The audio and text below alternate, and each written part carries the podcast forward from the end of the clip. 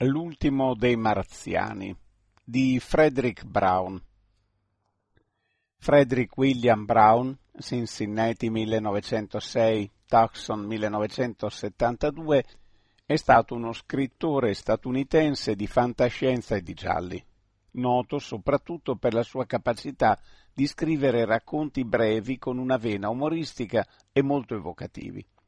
Figlio unico perde la madre nel 1920 e il padre nel 21. Viene poi assunto ancora ragazzo come factotum presso la Conger Way. Lavora anche in un Luna Park itinerante, condividendo la tenda di un lettore del pensiero. A vent'anni si iscrive all'Università dell'Ohio e poi all'Hanover College in Indiana, ma senza laurearsi. Nel 1929 sposa l'omonima Helen Brown e si trasferisce a Milwaukee, dove diventa correttore di bozze per la tipografia Cuneo Press e poi per il Milwaukee Journal. Dal matrimonio nascono due figli. Per 17 anni Brown lavora come correttore, pubblicando nel frattempo articoli su varie riviste. Nel 1932 escono due volumi di poesie stampati a sue spese, Fermented Ink, Ten Poems e Shadow Sweet, Fifteen Poems. Nel 1936 comincia a vendere racconti polizieschi ai Pulp Magazine. Il suo primo racconto di fantascienza, Not Yen the End, non è ancora finita, venne pubblicato in Captain Future del 1941. Nel 1947 Brown pubblica Sangue nel vicolo, The Fabulous Clip Joint, vincendo il premio Edgar Allan Poe come miglior opera prima. Divorziato lo stesso anno, si risposa nel 1948 con Elizabeth Charlier e si trasferisce a New York dove lavora alla stesura di Assurdo Universo. Nel 1949 si trasferisce con la moglie a Taos, nel Nuovo Messico. Vivrà per periodi più o meno lunghi anche in California, ma poi si stabilirà fino alla morte a Tucson. Molti dei racconti che seguirono Not Yet the End erano brevi o brevissimi, ma scritti con uno stile affascinante e con una rara capacità di sintesi. Spesso il tono leggero era un pretesto per mettere in ridicolo i pregiudizi su temi drammatici come la guerra e la corsa agli armamenti. Il suo racconto breve più famoso in assoluto è probabilmente Sentinella. Portò questo umorismo anche nei propri romanzi, il romanzo di fantascienza Assurdo Universo, 1949, gioca con gli stereotipi convenzionali del genere, gettando il curatore di una rivista pulp in un mondo parallelo basato non sulle storie che pubblica, ma piuttosto su quello che il redattore pensa che si immagini il tipico appassionato di queste storie. Similmente, Marziani, andate a casa, 1955, descrive un'invasione marziana attraverso gli occhi di un autore di fantascienza. Da uno dei suoi racconti più famosi, Arena, venne tratto l'episodio omonimo della serie tv Star Trek 1967. Legge Marzio Bossi. Era una sera come tutte le altre, ma più morta del solito. Ero tornato al giornale dopo aver presenziato d'ufficio a un noiosissimo banchetto dove per giunta il menù era così scadente che sebbene non mi fosse costato nulla m'ero sentito defraudato. Per ammazzare il tempo stavo scrivendo un lungo ed entusiastico resoconto della cerimonia di due colonne almeno prima che andasse in macchina me l'avrebbero scorciato a un paio di paragrafi freddi freddi, naturalmente. Slepper sedeva coi piedi sulla scrivania perché fosse ben chiaro che non faceva niente e Johnny Hale stava cambiando il nastro alla sua macchina da scrivere. Gli altri cronisti erano in giro coi soliti incarichi. Cargan, il capocronista, uscì dal suo ufficio privato e si avvicinò a noi. Qualcuno di voi ragazzi conosce Barney Wells? domandò. Eh, una domanda stupida. Barney è il padrone del Barney's Bar proprio in faccia alla Tribune, dall'altra parte della strada. Non c'è un solo cronista della Tribune che non conosca Barney abbastanza bene da chiedergli un prestito. Così tutti noi facemmo segno di sì. Mi ha telefonato adesso, disse Cargan. C'è un tizio giù nel suo locale che dice d'essere un marziano. Sbronzo o matto? volle sapere Slapper. Barney non l'ha ancora capito, ma dice che forse si potrebbe tirar fuori un pezzo, se qualcuno di voi ha voglia di andar giù a parlare con l'amico. Dato che l'abbiamo proprio di faccia, e dato che voi tre poverini siete qui a morire di noia, uno può anche scendere a dare un'occhiata. Ma nemmeno una goccia in conto a giornare. Siamo intesi? Slapper disse Ci vado io. Ma gli occhi di Cargan s'erano fermati su di me. Sei libero, Bill? chiese. Può essere una storia spassosa e tu hai un tocco speciale nel genere brillante. Oh, va bene, borbottai, ci vado. Forse è solo un ubriaco che vuol fare lo spiritoso, ma se l'amico è matto chiama la polizia, a meno che riesci a tirarci fuori un pezzo umoristico. Se invece lo arrestano, puoi mettere insieme un pezzo umano. Slapper disse, Cargan, tu saresti capace di far arrestare tua nonna per tirar fuori un pezzo. Posso andare con Bill, giusto per cambiare aria? No, tu e Johnny restate qui. Non ho nessuna intenzione di trasferire tutta la sala cronaca nel locale di Barney. Cargan rientrò nel suo ufficio. Infilai la cronaca del banchetto nel tubo pneumatico e presi cappello e soprabito. Slapper disse Bevi anche per conto mio, Bill, ma non bere tanto da perdere quel tocco speciale. Come no? risposi. Andai alla porta e scesi le scale. Entrai da Barney e mi guardai intorno non c'era nessuno della Tribune, salvo due linotipisti che giocavano a carte ad uno dei tavoli. Oltre a Barney, che se ne stava dietro il banco, c'era solo un'altra persona nel locale. Era un uomo alto, magro, dal colorito giallognolo, che sedeva tutto solo in uno dei separé, gli occhi perduti in un bicchiere di birra semivuoto. Pensai prima di tutto di sentire la campana di Barney, così mi avvicinai al banco e tirai fuori un dollaro. Uno semplice, dissi, liscio, acqua a parte. E il marziano che hai segnalato a Cargan è lo spilungone laggiù con la faccia da funerale? Annui e mi versò da bere. Da che parte lo devo prendere? chiesi. Sa che sono un giornalista che vuole intervistarlo? O mi limito a offrirgli da bere e lo faccio cantare? Fino a che punto è pazzo? A me lo chiedi? Dice che è arrivato da Marte due ore fa e sta ancora cercando di orizzontarsi dice che è l'ultimo marziano vivente. Non sa che sei un giornalista, ma muore dalla voglia di parlarti. L'ho montato a dovere. E come? Gli ho detto che avevo un amico intelligentissimo che poteva dargli un buon consiglio. Non ho fatto nomi perché non sapevo chi avrebbe mandato Cargan, ma non chiede altro che mettersi a piangere sulla tua spalla. E il suo nome lo sai? Barney fece una smorfia. Young Gandal dice. Senti bene, Cerca di non farlo andare in smanie qui dentro, eh? Non voglio guai. Vuotai il bicchiere d'un colpo solo e ci bevi sopra un sorso d'acqua. Dissi, d'accordo, Barney, facciamo così. Dammi due birre e io le porto al suo tavolo. Barney spillò due birre e tagliò la schiuma. Fece suonare sessanta centesimi sul registratore, mi diede il resto e io partii per l'intervista. Il signor Dahl? dissi. Mi chiamo Bill Everett. Barney mi dice che siete in difficoltà. Spero di potervi essere d'aiuto. L'uomo alzò gli occhi dal bicchiere. Siete voi, l'amico al quale ha telefonato? Sedete, signor Everett, e grazie per la birra.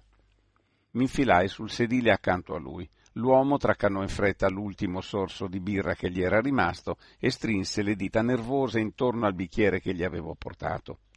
Eh, voi penserete che sono pazzo, disse. Eh, forse avete ragione, ma il fatto è.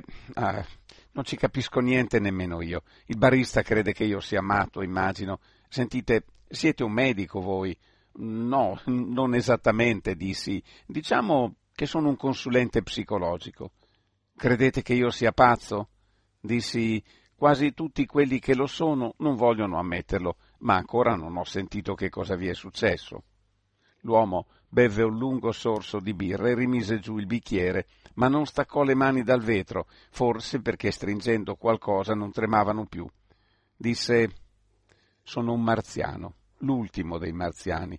Tutti gli altri sono morti. Ho visto i loro cadaveri solo due ore fa. Eravate su Marte due ore fa? E come siete arrivato fin qui? Non lo so, è questo il terribile, non lo so.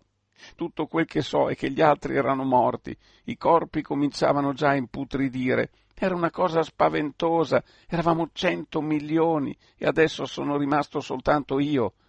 Cento milioni. È la popolazione di Marte. Sì, all'incirca, forse un po' di più. Ormai è finita, sono morti tutti tranne io. Ho visitato tre città, le tre città principali mi trovavo a Scar e quando ho scoperto che là erano morti tutti ho preso un Targan, non c'era nessuno per fermarmi e in volo ho raggiunto Undanel. Non avevo mai pilotato un Targan in vita mia, ma i comandi erano molto semplici. Anche a Undanel erano tutti morti. Ho rifatto il pieno e sono ripartito. Volavo basso e guardavo giù, ma non ho visto altro che morti. Ho volato fino a Zandar, la città più grande, più di tre milioni di abitanti ed erano tutti morti fino all'ultimo e cominciavano a decomporsi.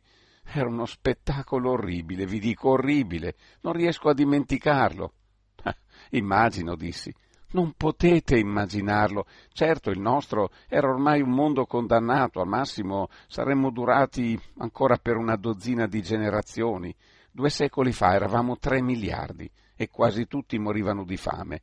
Fu il krill, il morbo portato dal vento del deserto e che i nostri scienziati non riuscirono a curare. In due secoli ridusse la popolazione di due terzi e continuava a far vittime. E così il vostro popolo è stato sterminato da questo krill? No. Quando un marziano muore di krill, il suo corpo si raggrinza tutto, rimpicciolisce. I cadaveri che ho visto non erano così rabbrividì e beve quel che restava nel bicchiere. Mi accorsi di aver trascurato il mio e lo vuotai. Alzai due dita verso Barney, che guardava verso di noi e sembrava preoccupato. Il mio marziano continuò a raccontare. Cercammo di realizzare il volo interplanetario, ma non ci riuscimmo. Pensavamo che almeno una parte di noi avrebbe potuto salvarsi dal krill emigrando sulla Terra o in qualche altro mondo. Tentammo, ma senza successo non riuscimmo neppure a raggiungere Deimos o Phobos, le nostre due lune.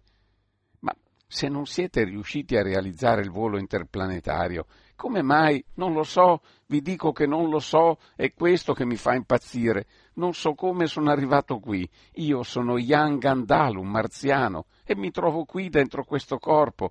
Uh, vi dico che c'è da impazzire. Barney portò altre due birre. Aveva l'aria sempre più preoccupata. Così aspettai che si fosse allontanato prima di chiedere dentro questo corpo.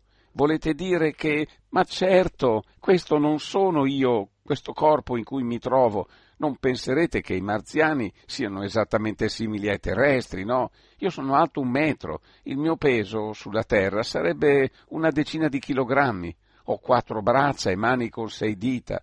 Questo corpo mi fa paura, non lo capisco come non capisco come ci sono entrato. Ma come si spiega che parlate inglese? Oh, questo lo sapete?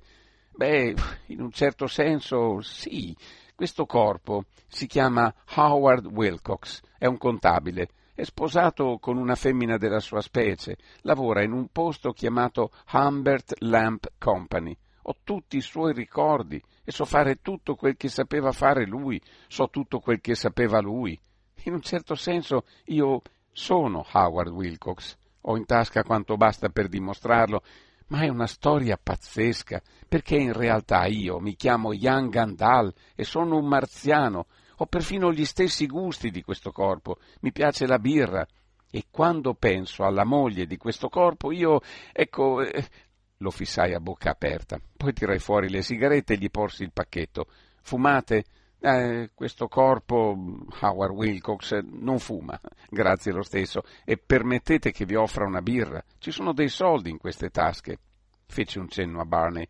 E quando è successo? Solo due ore fa, avete detto. Prima non avevate mai sospettato di essere un marziano? Sospettare? Ma io ero un marziano. Che ora è? Guardai l'orologio appeso al muro. Uh, le nove qualcosa. Allora è di più. Tre ore e mezzo. Saranno state le cinque e mezzo quando mi sono trovato dentro questo corpo, perché in quel momento stava tornando a casa dal lavoro e dai suoi ricordi ho saputo che aveva lasciato l'ufficio da mezz'ora, alle cinque. E siete andato, eh, è andato a casa?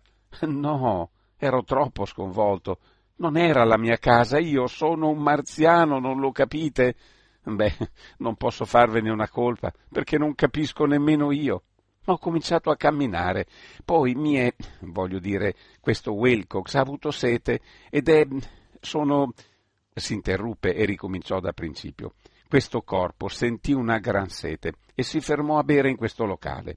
Dopo due o tre birre ho pensato che forse il barista avrebbe potuto darmi un consiglio e così gli ho raccontato tutto. Mi sporsi attraverso il tavolo. Ascoltatemi, Howard, dissi. Siete aspettato a casa per la cena. Chissà come sarà in ansia vostra moglie a quest'ora. Avete pensato a telefonarle? Ah, no, di certo. Io non sono Howard Wilcox. Ma un nuovo problema gli si era affacciato alla mente. Glielo leggevo in faccia. Fareste bene a darle una telefonata, dissi. Che avete da perdere? Chiunque siate, Ian Gandal o Howard Wilcox, c'è una donna che vi aspetta a casa in ansia per voi o per lui. Siate generoso. Telefonatele. Il numero lo sapete? Eh, si capisce, è il mio numero, eh, voglio dire, il numero di Wilcox. Smettetela di impelagarvi in questi pasticci grammaticali e andate a farle questa telefonata. Per ora non cercate di spiegarle niente, siete ancora troppo confuso. Ditele solo che le racconterete appena tornato a casa, ma che state benissimo e che non deve preoccuparsi. Si alzò come un uomo in trance e si avviò verso la cabina. Io tornai al banco e mandai giù un altro whisky, liscio. Barney disse: Che te ne pare? Credi che sia. Ma ancora non lo so, dissi. C'è qualcosa che non riesco a capire. Tornai al tavolo. Il marziano sorrise debolmente e disse: Mi ha investito come un ciclone. Se torno a. Se Howard Wilcox torna a casa, farà bene inventare una storia che stia in piedi beve un sorso di birra, meglio della storia di Ian Gandal in ogni caso, diventava più umano di minuto in minuto, ma poi di colpo ricominciò. Forse avrei dovuto dirvi fin da principio com'è andata. Ero chiuso a chiave in una stanza su Marte, nella città di Scar. Non so perché mi avessero messo là dentro, ma comunque ero chiuso a chiave. E poi, per molto tempo, non mi hanno più portato niente da mangiare, e alla fine avevo così fame che ho tolto una pietra dal pavimento e ho cominciato a scavare con le unghie sotto la porta. Morivo letteralmente di fame. Mi ci sono voluti tre giorni, giorni marziani, circa sei giorni dei vostri, per aprirmi un passaggio. Poi mi sono messo a girare per l'edificio, finché ho trovato il magazzino. Non c'era nessuno e mi sono sfamato. Poi. Continuate, dissi. Vi ascolto.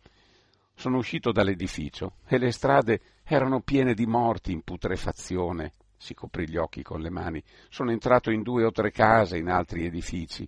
Non so perché, non so cosa cercassi, ma nessuno era morto in casa. Tutti i cadaveri erano all'aperto e nessuno era rinsecchito. Così ho capito che non erano morti di krill. E poi, come vi ho detto, ho rubato il Targan, anzi, non l'ho nemmeno rubato perché non c'era più nessun proprietario e sono partito a cercare qualche superstite. Fuori, in campagna era la stessa cosa, tutti stesi all'aperto vicino alle case, morti, e a Undanel e a Zandar, lo stesso. Vi ho già detto che Zandar è la nostra città più grande, la capitale. Al centro di Zandar c'è un immenso spiazzo, il campo dei giochi, almeno due chilometri di lato secondo le misure terrestri, e tutti gli abitanti di Zandar erano là, o perlomeno sembrava che ci fossero tutti, tre milioni di corpi ammucchiati là, come se si fossero radunati per morire insieme all'aperto, come se avessero saputo che dovevano morire. Ho visto tutto dall'alto mentre sorvolavo la città e al centro dello spiazzo c'era qualcosa sopra una piattaforma. Ho planato, ho tenuto il Targan sospeso in aria, è un po' come i vostri elicotteri, l'ho tenuto sospeso sopra la piattaforma per vedere cos'era. Era una specie di colonna di rame massiccio. Il rame su Marte è come l'oro sulla Terra. Nel corpo della colonna ho visto un pulsante montato su pietre preziose e un marziano, con indosso una tunica azzurra, giaceva morto ai piedi della colonna, proprio sotto il pulsante, come se l'avesse premuto e poi fosse morto. E tutti gli altri erano morti nello stesso momento, insieme a lui. Tutti su Marte erano morti, tranne io. Così ho atterrato sulla piattaforma, sono uscito dal Targan e ho schiacciato il pulsante. Volevo morire anch'io, tutti gli altri erano morti e volevo morire anch'io. Ma non ci sono riuscito. Ero io in tram sulla terra mentre tornavo a casa dall'ufficio e mi chiamavo. Fece un segno a Barney. Statemi a sentire, Howard, dissi.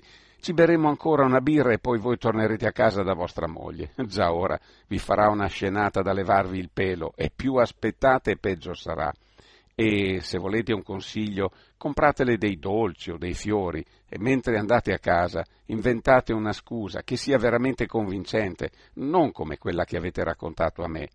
Lui cominciò, ma lo interruppi, non ci sono ma. Vi chiamate Howard Wilcox e fareste bene a tornare a casa. Vi dirò quel che può essere successo. Sappiamo ancora poco della mente umana e molti strani fenomeni si verificano in questo campo. Forse la gente del Medioevo non si sbagliava poi troppo a credere nei posseduti. Volete sapere che cosa vi è capitato? Che cosa? Per l'amor del cielo, datemi qualsiasi spiegazione, purché non mi veniate a dire che sono pazzo. Credo che finirete davvero per impazzire se continuate a pensarci, Howard. Mettetevi in mente che una spiegazione naturale ci deve essere per forza, e poi cercate di dimenticare tutto. Tiro a indovinare, si capisce, ma potrebbe essere andata così. Barney arrivò con le birre e aspettai che fosse tornato dietro il banco. Dissi, Howard, può darsi che un uomo, voglio dire un marziano di nome Ian Gandal, sia effettivamente morto oggi su Marte.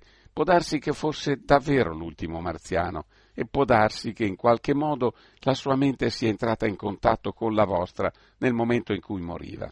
Non dico che sia andata proprio così, ma non è impossibile crederlo. Fate conto che la spiegazione sia questa, Howard, e tenete duro. Comportatevi come se foste Howard Wilcox e tutte le volte che viene un dubbio guardatevi nello specchio. Tornate a casa, fate la pace con vostra moglie, domattina andate in ufficio come se niente fosse e cercate di dimenticarvi tutta questa storia. Non vi pare che sia l'idea migliore?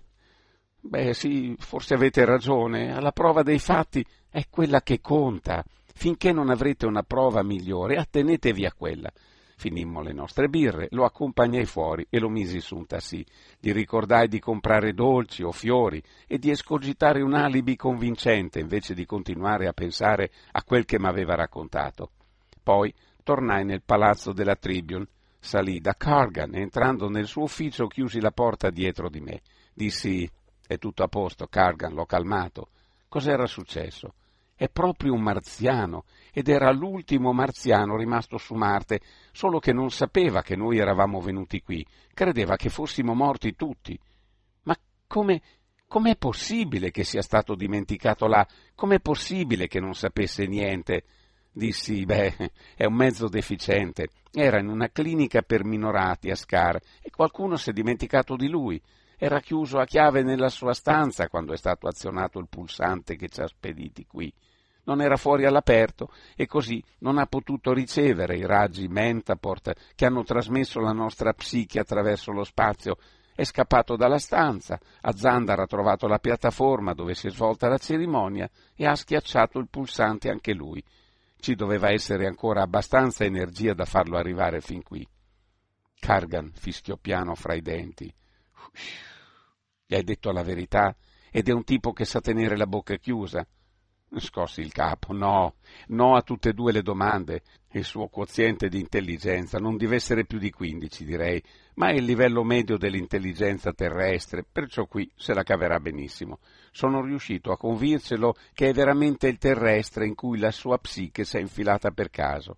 Oh, meno male che è entrato da Barney. Ora gli telefono per dirgli che tutto è a posto. Mi stupisce che non gli abbia dato qualche sonnifero prima di telefonarci. Dissi, Barney è uno di noi, non l'avrebbe mai lasciato scappare, l'avrebbe trattenuto in un modo o nell'altro fino al nostro arrivo. Ma tu l'hai lasciato scappare, sei sicuro che non ci sia pericolo? Non sarebbe stato meglio? Ah, andrà tutto benissimo, dissi, mi prendo io la responsabilità di tenerlo d'occhio finché non abbiamo tutto in mano noi. Dopo credo che dovremo di nuovo rinchiuderlo in qualche istituto. Ma sono contento di non averlo dovuto uccidere. È pur sempre uno di noi, deficiente o no, e probabilmente sarà così felice quando scoprirà di non essere l'ultimo dei marziani che non gli importerà di finire di nuovo in manicomio. Tornai in sala cronaca e sedetti alla mia scrivania. Slepper non c'era, l'avevano mandato in qualche posto per qualcosa. Johnny Hale alzò gli occhi dal rotocalco che stava leggendo. Un bel caso? domandò. Ma va, Figurati, dissi, un ubriaco che voleva rendersi interessante. Mi stupisce che Barney ci abbia scomodati.